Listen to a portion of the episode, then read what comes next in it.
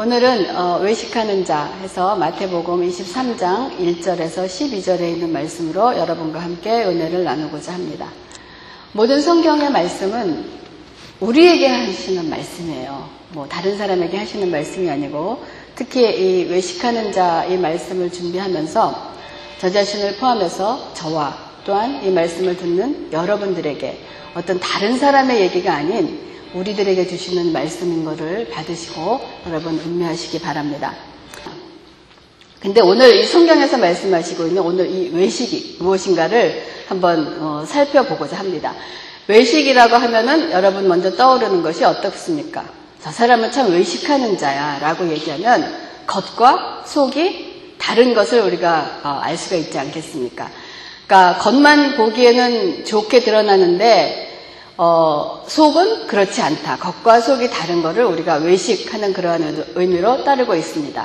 하지만 이 성경에서는 이보다 더 깊은 그 의미를 가지고 있습니다. 그냥 단순히 겉과 속이 다른 것만을 주님께서 외식이라 하지 않으셨습니다.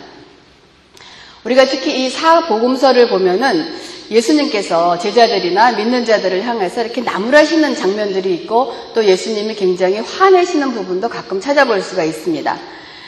그런데 어, 여러분 예수님이 이렇게 화내시고 나무라시는 장면 중에서 여러분 이렇게 생각나시는 것이 있습니까? 많이 예수님이 이렇게 나무라시는 방면 중에서 우리들을 향해서 너네들이 왜 이렇게 무서워하느냐 이렇게 믿음이 적은 자들아 이렇게 너희들이 이것밖에 못하느냐 하는 그러한 말씀을 가지고 있고 오히려 이렇게 우리를 좀 불쌍히 여기시고 긍휼히 여기시고 이렇게 안타까워하시는 그러한 모습을 많이 볼 수가 있습니다. 그런데 반면에 오늘 이 본문에서 보여주시는 예수님께서 하신 말씀 중에서는 아주 가혹하리만큼 무섭고 두려운 질책이 있는데 오늘 우리가 본문을 택하고 있는 마태복음 23장에 나와 있는 말씀입니다. 예수님께서 바리새인들이 예수께서 하신 그 바리새인과 서기관들에게 너희들이 외식하는 자여 화 있을진저. 화 있을진저는 그냥 화가 있으려는 뜻이 아니고 굉장히 강력한 그 말씀을 뜻하는 것입니다. 어, 여러분이 마태복음 우리가 5장에 복음, 복이 있는 자는 하고면서 시작하는 것이 복이 있으라 하는 것과 마찬가지로 화 있을진저 하는 것이 같이 대비되는 것만큼 중요한 것입니다. 복이 있으라는 그 축복과 함께 그냥 화 있을진저는 너네들한테 트러블이다 라는 뜻이 아니고 굉장한 큰 저주와 너희들에게 이것은 큰 위험이다. 아주 어려운 거다라고 해주시는 그러한 강력한 그 메시지를 갖고 있는 것입니다.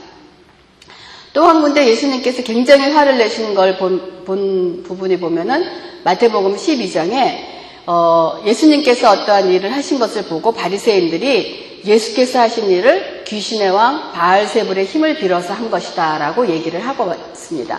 그랬더니 마태복음 12장 31절에 내가 너희에게 이르노니 사람의 모든 죄와 해방은 사하심을 얻되 성령을 해방하는 것은 사하심을 얻지 못하고 또 누구든지 말로 인자를 거역하면 사하심을 얻되 누구든지 말로 성령을 거역하면 이 세상과 오는 세상에도 사하심을 얻지 못한다라는 그러한 그 말씀을 주시고 오늘 본문에 나타난 그런 서기관들과 바리새인들을 향해서 화 있을진저 외식하는 서기관들과 바리새인들이요 라고 말씀을 하시고 또 이들에게 뱀들아, 독사의 새끼들아 라고 또 얘기를 하십니다.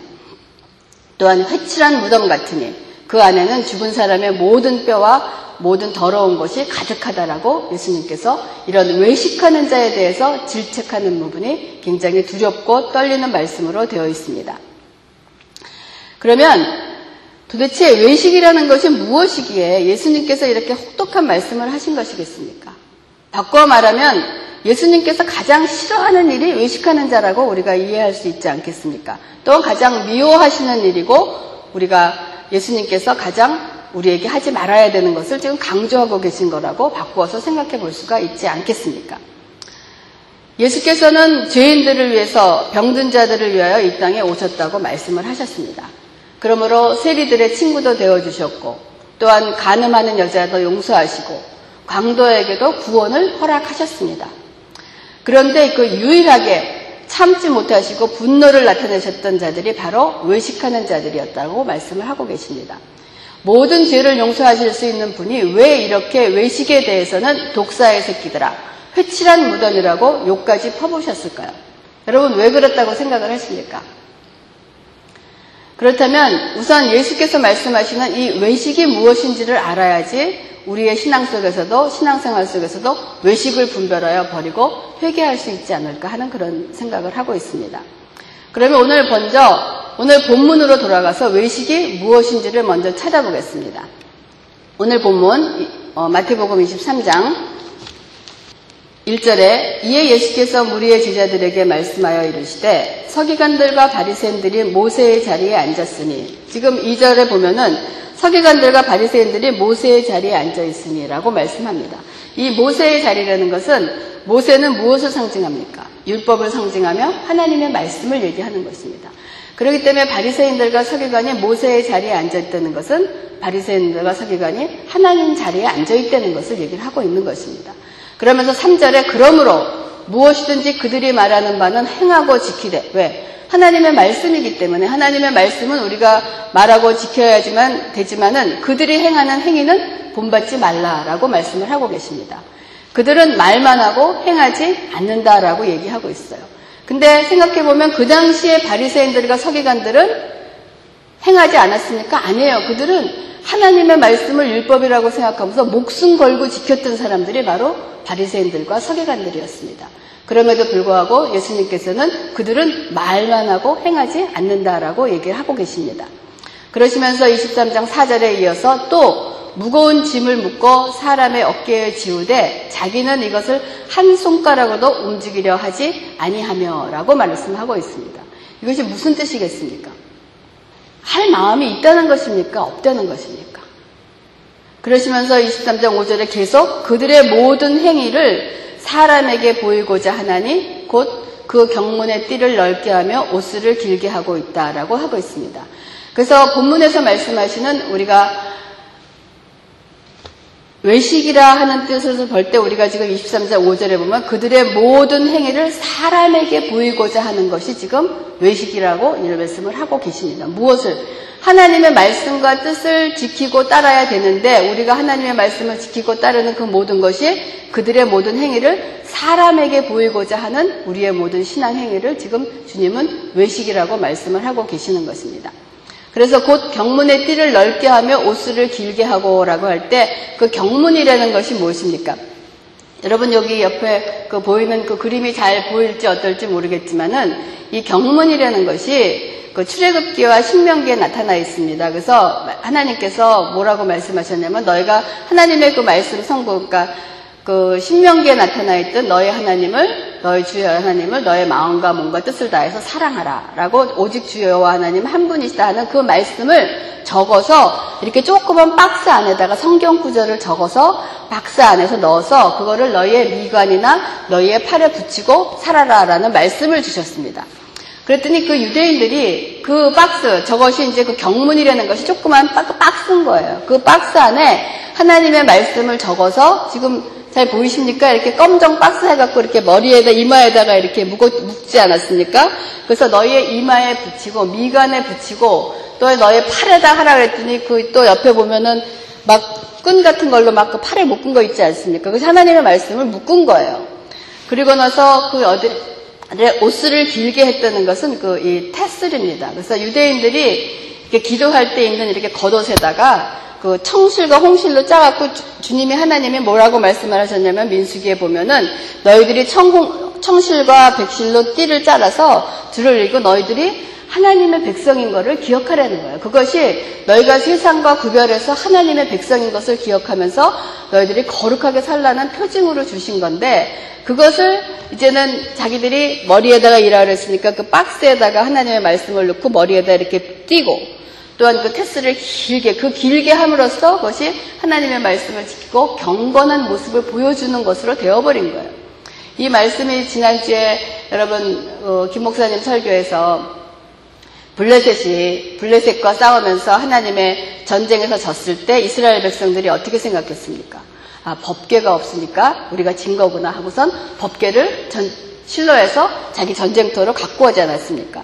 그런데 졌습니까? 이겼습니까? 졌고 그 복계를 빼앗긴 거나 마찬가지예요. 그러니까 하나님께서 우리에게 주신 그 모든 이러한 이거를 미간에 붙이고 팔에 붙이라는 어떠한 그 명령을 주신 것이 그 근본 정신을 깨닫지 못했기 때문에 머리에다가 이렇게 지금도 이스라엘 사람들이 지금 하고 있는 거예요. 이렇게 머리에다가 붙이고 있으면 하나님의 말씀이 이루어지고 경건한 삶을 사는 걸로 착각을 하고 있는 거예요. 그래서 제가 이거를 생각하면서 왜 하나님이 머리에 미간에다 붙이고 팔에다 붙이라고 했을까? 많은 부분에 붙일 부분이 있는데 뭐 배에도 붙일 수 있고 허리에도 붙일 수 있는데 왜 미간에 붙이거나 아니면 팔에다 하라 했을까? 이거는 제 개인으로 이걸 묵상하면서 그런 생각을 했어요. 머리에다 붙이려는 것은 우리가 생각하는 것이 모든 생각 기관이 어디 있습니까? 하나님의 말씀으로 우리가 그것을 돼야 되고 하나님의 말씀을 따라서 생각하면서 그것이 그 근원이 되는 그 생각이 그 다음에는 무엇으로 나옵니까? 우리의 행함으로 나오지 않겠습니까? 그래서 아마 너희의 생각을 사로잡아 그리스도께 복종케 하는 그러한 삶을 살라고 너의 미간에 말씀을 붙이려는 것은 이 성경을 여기다 띠에다 붙이고 살려는 것이 아니고 너의 생각을 사로잡아 그리스도께 복종케 하고 너의 삶을 변화시키려는 그 말씀을 주신 것입니다. 그리고 팔에 붙이려는 것은 이 팔은 그 다음에 나오는 것이 어떤 행함을 요구는 하나님의 말씀의 근본을 받아서 우리의 삶이 변화받는 그러한 삶을 살라 그런 거지 너희들이 여기다 붙이고 팔에 붙이는 것이 길게 테스를 길게 하는 것이 하나님의 말씀에 경건한 삶을 사는 것이 아니라는 것이에요. 근데 지금 이 당시에 있던 바리새인들이 하고 있었던 것은 무엇이냐? 여기다 붙이고 경문을 붙이고 테스를 길게 하는 것이 경건이며 올바르게 하나님의 말씀을 잡고 산다고 있는 것입니다. 그것을 지금 주님께서는 너희들에게 외식이라라고 말씀을 하고 계시는 것입니다. 그래서 지금 마태복음 23장에서 보면서 외식이라는 것은 가장 우리가 보는 것은 사람들에게 보이기 위한 신앙 행위라는 것입니다. 그것이 주님께서 제일 나무라시면서 화 있을진저라고 말씀을 하신 것입니다. 이러한 그 회칠한 무덤과 그 외식하는 자들을 향해서 너희들이 실제로는 겉으로 보기에는 멀쩡해 보이고 겉으로는 경건한 것 같고 겉으로는 신앙생활을 잘하는 사람 같이 보이지만은 실제로는 썩은 시체 냄새와 썩은 물이 넘쳐나는 무덤과 같다고 하신 그 이유는 겉으로는 경건한 신앙생활을 하고 말씀을 따라 사는 것 같이 보이나 본심은 그렇지 않다는 것을 비유로 말씀하신 것입니다. 이러한 본심을 드러내는 증거가 23장 6절에 계속되고 있습니다. 26절 이하에 잔치의 윗자리와 회당의 높은 자리와 시장에서 문안받는 것과 사람에게 랍비라 칭함받는 것을 좋아하느니라 라고 되어 있습니다. 다시 말씀드리면 사람들에게 보이기 위한 신앙행위라는 것은 곧 사람들에게 박수를 받기 위한 신앙생활을 하는 것이지 하나님을 사랑하고 하나님께 칭찬받기 위해서 하는 것이 아니라는 말씀입니다. 여러분, 이런 말씀을 드리면 꼭 이렇게 이해하시는 분들이 계세요. 아, 그러면 그냥 아무렇게나 살아도 되는구나. 그냥 뭐 사람에게 하나님께 보이고 칭찬받는 것이 잘못되는 것이 그냥 아무렇게나 살아도 되는구나 하는 그러한 생각을 하고 계시다면은 아직 복음이 무엇인지를 정확하게 깨닫고 있지 못하시는 그러한 분입니다. 왜냐하면은 23장 3절에 보면은 그들이 무엇이든지 그들이 말하는 바는 행하고 지키되라고 되어 있습니다. 우리는 하나님의 말씀을 지키고 그대로 살아야 되는 것입니다. 근데 그들의 행위는 본받지 말라 하는 그 말씀은 그리스도인들이 무엇을 하느냐가 중요한 것이 아니고 뭐 그리스도인들이 어떤 사람인가를 중요하다는 것을 말씀하고 계십니다. 그래서 우리가 쉽게 표현할 때 그리스도의 doing, 무엇을 하는 것이 중요한 것이 아니고 being 내가 그리스도 안에서 누구인가 무엇인가가 먼저 확립이 되어야 된다는 것을 중요하게 말씀을 하고 있는 것입니다. 그럼 여러분들은 어떠십니까? 나는 한 번도 이런 외식한 일을 해본 일이 없다라고 하실 수 있습니까? 이렇게 남에게 보이기 위한 신앙생활을 해본 적이 한 번도 없으십니까? 저는 있습니다. 이런 아마도 이런 외식적인 종교 행위를 하기 쉬운 가장 예를 들어 본다면은 우리의 삶 속에서 나오는 뭐 구제라든지 헌금이라든지 기도라든지 금식이라든지 봉사라든지 이러한 것을 들 수가 있을 것입니다. 우리가 말씀드리는 구제나 헌금이나 기도나 금식이나 봉사나 이 모든 것들은 우리 그리스도인들이 힘을 다해서 해야 될 일인 것입니다. 그러나 여기에 사람에게 보이기 위한 외식 행위가 될 수 있다는 경고를 우리에게 주고 있는 메시지가 오늘 우리에게 주시는 말씀입니다.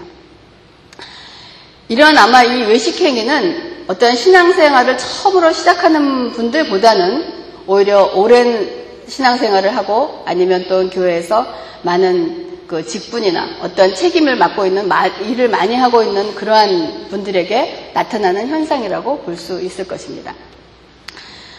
어, 저도 제 같은 경우에도 이렇게 큰 교회에서 10년 넘게 전도사 생활을 하다 보니까 어느 날 저 자신의 두 가지의 저 자신의 다른 모습을 그 발견하게 되었습니다. 예를 들면은 처음에 정말 하나님을 만나서 사랑해서 기뻐해서 정말 새벽 기도를 다닐 때 너무너무 기뻤어요. 정말 하나님과 만나는 그 기쁨이 좋았고 했는데 어느 날 오랫동안 하다 보니까 어느 날 새벽 기도 가는 것이 너무 힘들고 아무런 의미를 못 찾겠는 거예요. 내가 정말 전도사가 아니면 이 새벽 기도를 안 갈 텐데 전도사이기 때문에 지금 가는 거예요. 왜? 전도사가 새벽 기도를 안 나왔다. 그러면 사람들이 뭐라 그러나? 아니, 전도사가 돼갖고 새벽 기도도 안 나오고 그게 무슨 전도사야? 하는 그런 말을 듣기가 두려워서 정말 가기 싫은 새벽 기도를 간 적도 있습니다. 진정한 하나님과의 그런 기쁨과 만남이 있었겠습니까?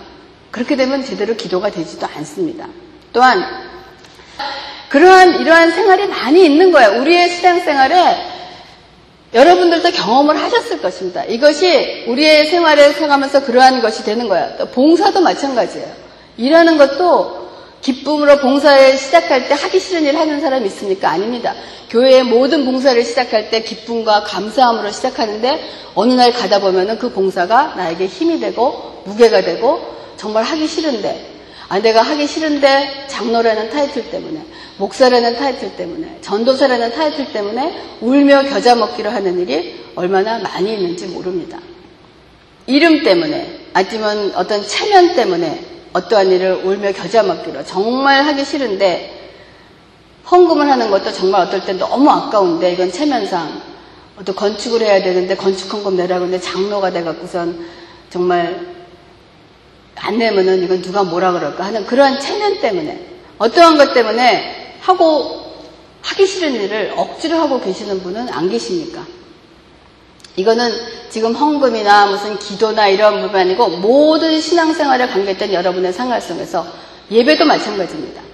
예배도 우리가 하나님 앞에 예배를 드릴 때 맨 처음에 올 때 그 예배의 그 감격과 예배의 그 기쁨과 이러한 것이 있는데 어떠한 예배에 참석하는 것도 이제는 어떠한 루틴한 잡으로서 그냥 일상생활로서 가는 어떠한 그 예배의 어떠한 기쁨이 없지 않습니까? 그 외식하는 것이 어떻게 큰, 큰 자, 높은 자에게만 찾는 것이 아니고 우리의 신앙생활 가장 구석구석의 작은 부분에 우리에게 도사리고 있다는 것입니다. 여러분들이 지금 하고 있는 모든 일들이 정말 하기 싫은데 울며 겨자 먹기로 남들이 뭐라고 얘기하는가 두려워서 이런 거를 하고 있는 무슨 행위가 있다면은 지금 여러분 멈추시기 바랍니다. 저는 여러분께 그렇게 말씀을 그 자리에 멈추시고 일단 정지하시기를 바랍니다. 우리의 마음 속에서 그 부담이 두 가지의 부담이 있을 수 있습니다. 어떤 건 정말 하나님이 주시는 거룩한 부담이 있어요. 여러분이 신앙생활을 하시면서 청험을 하실 겁니다. 이 부담, 거룩한 부담은 내가 정말 할 수 없지만 성령께서 인도하시면서 이거를 정말 해야 한다는 어떠한 그러한 부담감이 올 때 믿음으로 믿고 나갈 때 하나님께서 그 일을 역사하십니다. 저희가 교회를 시작할 때 굉장히 좀 부담스러웠어요. 근데 그 부담은 저에게 어떠한 그 이 거룩한 부담인 거예요. 어떤 내가 하기 싫거나 뭐 이 억지로 하는 그런 부담이 아니고 내가 정말 감당할 수 있을까 하는 그러한 부담이었을 때 그것을 믿음으로 믿고 나갔을 때 하나님이 해주셨습니다. 하지만 또 다른 부담이 이런 거룩한 부담이 아닌 정말 하기 싫은 거. 정말 나는 하기 싫은데 남들이 뭐라 그렇기 때문에 해야 되기 때문에 그렇게 하는 그거는 부담인 것은 그때는 일단 멈추시기 바랍니다. 제가 지금 이거를 여러분이 만약에 이러한 모든 일을 외식적으로 나는 정말 하고 싶지 않은데 이 일을 계속하고 있을 때 멈추시지는 못하는 이유가 나는 이러한 이러한 사람인데 사람들이 뭐라고 생각할까? 혹시 이런 것들이 마음에 걸려서 이러한 모든 신앙 행위를 하고 계시다면은 이런 식으로 계속해서 계속해서 나가면 그 결말이 어떻게 되겠습니까? 내 마음에 내 마음이 얼마나 강팍해지는지 모릅니다. 강팍해지고 하나님과의 관계가 멀어지고 신앙에서 멀어져고 점점 외식하는 자가 되어버리면 하나님과 관계가 없는 자가 되어버리는 것입니다. 그렇기 때문에 하나님께서 내가 주님의 이름으로 귀신도 쫓아내고 병든 자도 고치고 다 했는데 나중에 주님 만났을 때 주님이 이 뭐라 그러셨습니까? 나는 너 모른다. 라고 말씀을 하지 않았었습니까? 하는 것처럼 성경이 우리에게 말씀하시는 이 모든 행위는 분명히 말씀하시는 것은 마태복음 6장 1절에 사람에게 보이려고 그들 앞에서 너희의 의를 행하지 않도록 주의하라. 그리하지 않으면 하늘에 계신 너희 아버지께 상을 받지 못하느니라 라고 말씀을 하고 계십니다. 사람에게 칭찬받는 것과 하나님께 칭찬받는 것이 구별되어 있다는 것을 얘기해주고 있는 것입니다. 그렇기 때문에 혹시 여러분의 마음에 이러한 부담감과 억지로 하는 거와 어떠한 그 꺼리끼는 것이 있으면 일단 모든 행위를 멈추시고 하나님과 자신과의 관계를 점검하는 단계로 들어가 보시기 바랍니다. 어디서 그런 것이 떨어지는지를 우리가 생각해야 되는 것입니다. 그래서 요한계시록에도 너희가 어디서 떨어지는지를 생각해 봐야 한다. 하나님과의 첫 만남을 통해서 그 구원의 기쁨의 감격이 어찌할 바를 몰라서 우리가 그 감사함 때문에 이 몸 바쳐 구제도 하고 헌금도 하고 기도도 하고 봉사를 시작한 것이 아닙니까? 뿐만 아니라 예배도 주일 예배도 수요 예배도 뭐 금요 철야 예배도 예배 끝난 다음에 구역 예배도 목장 모임도 선교 모임도 우리가 모든 예배에 참석했을 때 그 구원의 기쁨과 감격으로 시작했던 때가 있었던 것입니다. 근데 이렇게 시간이 흐르다 보면 이 모든 것이 이제는 어떠한 감사와 기쁨보다는 우리에게 어떠한 일이 되어버리는 거예요. 일이 되어버리고 의무가 되어버리고 또한 체면 때문에 어쩔 수 없어서 하는 그러한 일이 나타나는 것이 우리의 신앙생활에 반드시 나타나게 되어 있습니다. 이런 일이 일어나면 증상이 어떻게 되냐면 하나님의 말씀에 은혜를 받지 못합니다. 그러니까 제가 제가 그런 증상이 일이 모든 하나님의 것이 나에게는 일이 되어버린 거예요. 일이 되어버리니까 저에게 나타난 증상이 뭐냐면 예배에 참석해도 감격이 없는 것입니다. 하나님의 말씀을 들어도 은혜가 안 되는 거예요. 똑같은 말씀이 선포됩니다. 근데 어떤 사람은 은혜를 받고 어떤 사람은 은혜를 받지 못하게 되어 있습니다. 그러니까 그 일이 하나님과의 관계에서 우선이 되어버리는 거예요. 일이 되어버리고 그것을 사람들에게 칭찬받고 하는 그런 관계에서 하나님의 관계보다는 일, 나오고 교회 다니고 예배에 참석하고 기도하고 하나님이 하는 것이 제가 신앙생활을 잘하고 제가 신앙이 좋은 것으로 생각을 했던 거예요. 착각을 하고 있었던 것이죠. 제가 이 외식하는 자를 준비하면서 이 외식이라는 것은 다른 사람에게 있는 것이 아니고 우리에게 일어나고 우리에게 일어나는 것입니다. 그랬을 때 이러한 외식하는 내 자신을 발견했을 때 여러분 그 자리에서 일단 멈추시고 내가 어디에서 떨어졌는가를 발견하는 것이 굉장히 중요한 것입니다. 그리고 회개하고 우리의 첫사랑으로 찾아가는 것이 하나님과의 관계는 아까 말씀드린 것처럼 doing이 아닙니다. 무엇을 하는 것이 중요한 것이 아니고 being 내가 누구인지를 아는 것입니다. 이 비잉이 제일 되고 내가 누구인가를 깨닫고 하나님과의 관계가 올바른 관계에서 나오는 행위가 하나님께서 받으시는 행위라는 것을 잊지 마시기 바랍니다. 그렇기 때문에 계속해서 요식하는 자들에게 23장 8절에 보면 너희는 랍비라 칭함을 받지 말라. 너희 선생은 하나요. 너희는 다 형제니라. 땅에 있는 자를 아버지라 하지 말라. 너희 아버지는 한 분이시니 곧 하늘에 계신 이시라. 또한 지도자라 칭함을 받지 말라. 너희의 지도자는 한 분이시니 곧 그리스도시니라. 너희 중에 큰 자는 너희를 섬기는 자가 되어야 하리라. 누구든지 자기를 높이는 자는 낮아지고 누구든지 자기를 낮추는 자는 높아지리라. 이거를 뒤집어 생각해 본다면 외식하는 자들은 선생이라 칭함을 받는 자를 좋아합니다. 아버지라 칭함을 받는 것을 좋아합니다. 지도자라 칭함을 받는 것을 좋아합니다. 즉 자기가 높아지는 것을 높아지는 것을 좋아한다는 그러한 뜻입니다. 주님의 교회 안에는 지도자는 한 분 예수 그리스도이십니다. 그리고 우리 모두 그리스도 안에서 형제라는 것을 얘기를 해주고 있는 것입니다. 그러나 이 현실적으로 이 생명체인 이 교회를 이끌어 가기 위해서는 우리에게 그 어떠한 역할이 주어졌기 때문에 목사라든지 장로라든지 집사의 어떠한 그러한 직분이 있습니다.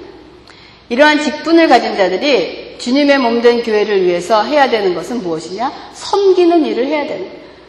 우리가 지도자라 칭함을 받지 말라 하는 것은 높은 자리에 앉기를 좋아하지 말라, 잔치에 가면 높은 자리에 상석에 앉지 말라 라고 말씀하는 것이 이러한 직분을 가진 자들이 해야 되는 일이 무엇이냐면 주님의 말씀으로 성도를 섬기는 일입니다. 근데 한국교회에서는 지금 여러 가지 그런 문제가 있잖아요. 그, 이 한국교회 안에서는 호칭의 문제가 굉장히 문제입니다. 우리가 너희들의 형제라. 그리스도 안에서 우리가 형제입니다. 우리가 brother and sister예요. 그랬을 때 이 미국의 이 문제는 이것은 어떠한 그 기독교의 신앙의 문제보다는 우리가 문화의 문제적으로 어프로치를 해야 될 거라요.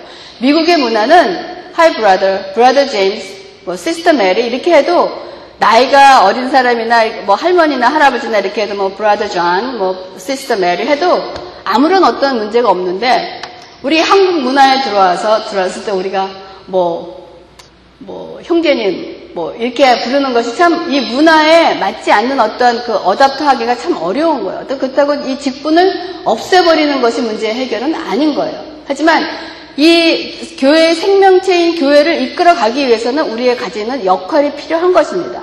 그러한 역할자들이 해야 될 일이 뭐냐면 섬기는 일을 해야 된다는 건데 이 섬긴다는 것이 도대체 무엇입니까? 특히 오늘 이 본문에서 예수님께서 외식하는 행위에 대한 경고를 받는 대상자가 누구인가를 우리가 다시 한번 확인해야 될 것은 이들은 경고함을 받는 대상자들이 바리새인들과 서기관들이었어요. 그 사람들은 결국은 이, 이 체제에서 지도자라고 높은 자리에 있고 지도자라가 칭함을 받는 사람들에게 하신 그 경고인 것입니다.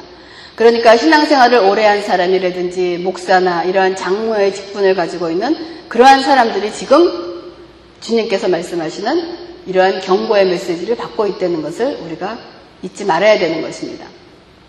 이거는 약간 여담이지만은 이 우리는 한국의 이 문화는 유교의 문화가 이 기독교의 문화와 이렇게 접해 있는 것이면 그러니까 유교 사상을 가지고 기독교의 문화에 들어와서 기독교 문화를 이렇게 혼합해서 만든 거 우리도 모르게 혼합되어 있는 것이 많이 있습니다. 특히 한국은 유교에서 장유유서 우리가 어른들을 공경해야 되는 것이 마땅한 일입니다. 근데 그랬을 때 이것이 우리가 물론 어르신들과 노약자들과 공경을 해야 되는 것입니다. 하지만 그러한 그 잘못된 그 이 그 유교적인 그 관습이 기독교의 사상으로 들어와서 목사님을 섬긴다 하는 것이 그냥 목사님 자리에 앉아 계시고 음식을 떠다가 갖다 드리는 것이 잘 섬기는 거라고 생각을 하는 거예요. 그런 반면에 여러분들도 우리가 이거는 다 고쳐야 되는 거예요. 연약하거나 힘이 들거나 하면은 대접을 받아야 되고 앉아 계시고 우리가 그들을 섬겨야 되는 것입니다. 하지만 어떠한 우리가 타이틀 때문에 타이틀을 갖고 있기 때문에 그 타이틀로 인해서 이러한 대접을 받는 것은 올바른 섬김이 아니라는 거예요. 근데 목사가 잘못하는 것도 있지만은 성도들도 잘못하는 거예요. 그것이 잘 섬기는 건 줄 알고 목사한테 잘하는 건 줄 알고 목사를 그렇게 만들어 버리는 거예요. 그렇게 섬기는 자들이 또 어떤 행위를 하는지 아십니까? 정말 성경에 나와 있는 올바른 주님이 주시는 근본의 어떠한 정신이 아닌 우리가 만들어 놓은 것으로서 어떠한 잘 섬긴다 이런 외식하는 행위가 너무 많다는 거예요. 그래서 우리는 우리가 깨달아야 되는 것은 우리가 잘못된 것은 고쳐야 되는 것입니다. 그래서 여러분들이 신앙생활을 오래 하시면서 장로가 되고 목사가 되고 어떤 전도자가 됐을 때 섬긴다는 일이 무엇인가를 정말 깊이 생각해 봐야 되는 거예요. 섬기는 것이 무엇인가. 그러면서 말씀을 마무리하고자 할 때 우리가 외식하는 행위를 회개하고 하나님께 칭찬받는 그리스도인이 되어야 되는 것은 확실한 얘기입니다. 그랬을 때 빌립보서 3장 1절에서 9절의 말씀을 보면 끝으로 나의 형제들아 주 안에서 기뻐하라. 너희에게 같은 말을 쓰는 것이 내게는 수고로움이 없고 너희에게는 안전하니라. 개들을 삼가고 행악하는 자들을 삼가고 몸을 상해하는 일을 삼가라 라고 바울이 얘기하고 있습니다. 그러면서 우리에게 하나님의 성령으로 봉사하며 라고 하나님의 성령으로 봉사하며 우리가 하나님께 받은 그 기쁨과 감사함으로 성령의 힘으로 봉사하라라고 되어 있는 것입니다. 그리스도 예수로 자랑하고 육체를 신뢰하지 아니하는 우리가 곧 할례파라라고 얘기하고 있습니다. 그러니까 그리스도로 예수로 자랑하고 육체를 신뢰하지 않는 것이 즉 우리가 누구인가 being 그리스도인에서 우리가 누구인가를 정확하게 알고 있는 것이 먼저 중요한 것입니다. 그러나 나도 육체를 신뢰할 만하며 만일 누구든지 다른 이가 육체를 신뢰할 것이 있는 줄로 생각하면 나는 더욱 그러하니라. 나는 8일 만에 할례를 받고 이스라엘 족속이요 베냐민 지파요 히브리인 중에 히브리인이요 율법으로는 바리새인이라 하고 바울이 너희들이 세상에 보는 관점으로 바란다 그러면 내가 어느 누구보다 떨어지지 않는다는 거예요. 하지만 그러한 세상으로 보는 어떠한 그 열심과 그걸로 또 그 열심으로는 무엇을 했느냐? 교회를 박해하는 일을 했다는 거예요. 그러니까 외식하는 자, 외식하는 자는 겉과 속이 다르면서 하는 일이 결국은 무슨 일이냐? 교회를 섬긴다고 하는 거지만은 바울이 한 것이 무엇이냐? 교회를 박해하는 일을 했다는 것입니다. 율법의 의로는 흠이 없는 자로다. 그러나 무엇이든지 내게 유익했던 것을 내가 그리스도를 위하여 다 해로 여길 뿐더러 또한 모든 것을 해로 여김은 내 주 그리스도 예수를 아는 지식이 가장 고상하기 때문이라. 내가 그를 위하여 모든 것을 잃어버리고 배설물로 여김은 그리스도를 얻고 그 안에서 발견되려 함이라. 내가 가진 의는 율법에서 난 것이 아니요 오직 그리스도를 믿음으로 말미암은 것이니 곧 믿음으로 하나님께로부터 난 의인이라라고 얘기를 하고 있습니다. 그렇기 때문에 비잉이라는 것, 우리가 그리스도 안에서 누구인가, 여러분이 그리스도 안에서 누구인가, 비잉 이런 것을 점점 깨닫게 되면 바울이 나중에 고백한 것이 무엇입니까? 이렇게 자기 자랑을 다 했던 바울이 나중에 고백한 것이 무엇입니까? 나는 죄인 중에 괴수라라는 고백을 하는 것입니다. 여러분, 외식하지 않는 자의 삶은 우리가 예수를 믿으면 믿으면 믿을수록 시간이 가고 그리스도와 함께하는 시간이 많았으면 무슨 고백이 나와야 되느냐? 나는 죄인이라는 고백이 나올 수밖에 없는 것입니다. 나는 좀 괜찮은 사람인 것 같았었는데 점점 예수님과 깊은 관계를 하면 나는 정말 바울이 고백했던 죄인 중에 괴수구나. 나는 정말 쓸모없는 정말 죽을 수밖에 없는 죄인이고 내가 이렇게 내 존재가 정말 하찮고 정말 작고 쓸모없고 하는 그러한 내 자신을 발견되는 것이 그러지기 때문에 우리가 낮아질 수밖에 없는 것입니다. 그렇기 때문에 내 자신이 점점 누구라는 것을 죄인 중에 괴수라는 것을 발견하면 할수록 그 다음에 나오는 것이 무엇이냐? 그 삶 속에서 나오는 두잉, 하나님에 대한 행위를 할 때 내가 자랑할 수가 없는 것입니다. 내가 나타낼 수가 없는 것입니다. 그렇기 때문에 여기서 나오는 우리가 그리스도인에서 외식하는 자에서 우리가 주님께서 주시는 메시지는 여러분이 신앙생활을 점점 하시면서 시간이 가면서 난 정말 괜찮은 사람인 것 같다는 생각이 자꾸 들으시면 일단 멈추세요. 그건 잘못된 거예요. 우리가 점점 가면서 내 자신을 발견할 때 나는 정말 주인이구나. 나는 정말 하찮은 것이구나. 그렇기 때문에 지극히 무익한 종이라는 고백이 우리에게 나올 수밖에 없는 것입니다. 그러한 고백이 나올 때, 그러한 고백 자리에서 우리가 행해지는 하나님을 향한 봉사요, 헌금이요, 구제요, 이런 것들이 하나님께서 받으시는 행위지, 하나님은 우리가 행위를 중요시하는 것이 아니고 우리가 누구인가를 중요하시고 보시는 것입니다. 하기 때문에 그 누구인가가 올바로 되어 있는 근원에서 행해지는 두잉이 하나님께서 받으시는 행인 거예요. 그래서 야고보서에도 그렇지만 너희가 행위가 없는 믿음은 죽은 거라고 되어 있습니다. 그렇기 때문에 우리가 하나님 앞에 올바른 우리의 믿음과 봉사와 드리시기 위해서는 내가 누구인가를 하나님 앞에 깨닫고 게 드리는 것이 하나님 앞에 받아지는 그러한 그 두잉이 되기를 바랍니다. 그래서 앞으로 다음 시간에 계속해서 이 외식하기 쉬운 행위, 우리가 구제라든지 헌금이라든지 기도라든지 금식이라든지 성교라든지 이런 것을 성경의 말씀을 통해서 어떠한 것이 올바른 되는 것이고 잘못되어 있는 것인 것을 깨달아서 하나님 앞에 외식하지 않는 자, 정말 복받는 저와 여러분이 되기를 주님의 이름으로 축원합니다. 기도하겠습니다.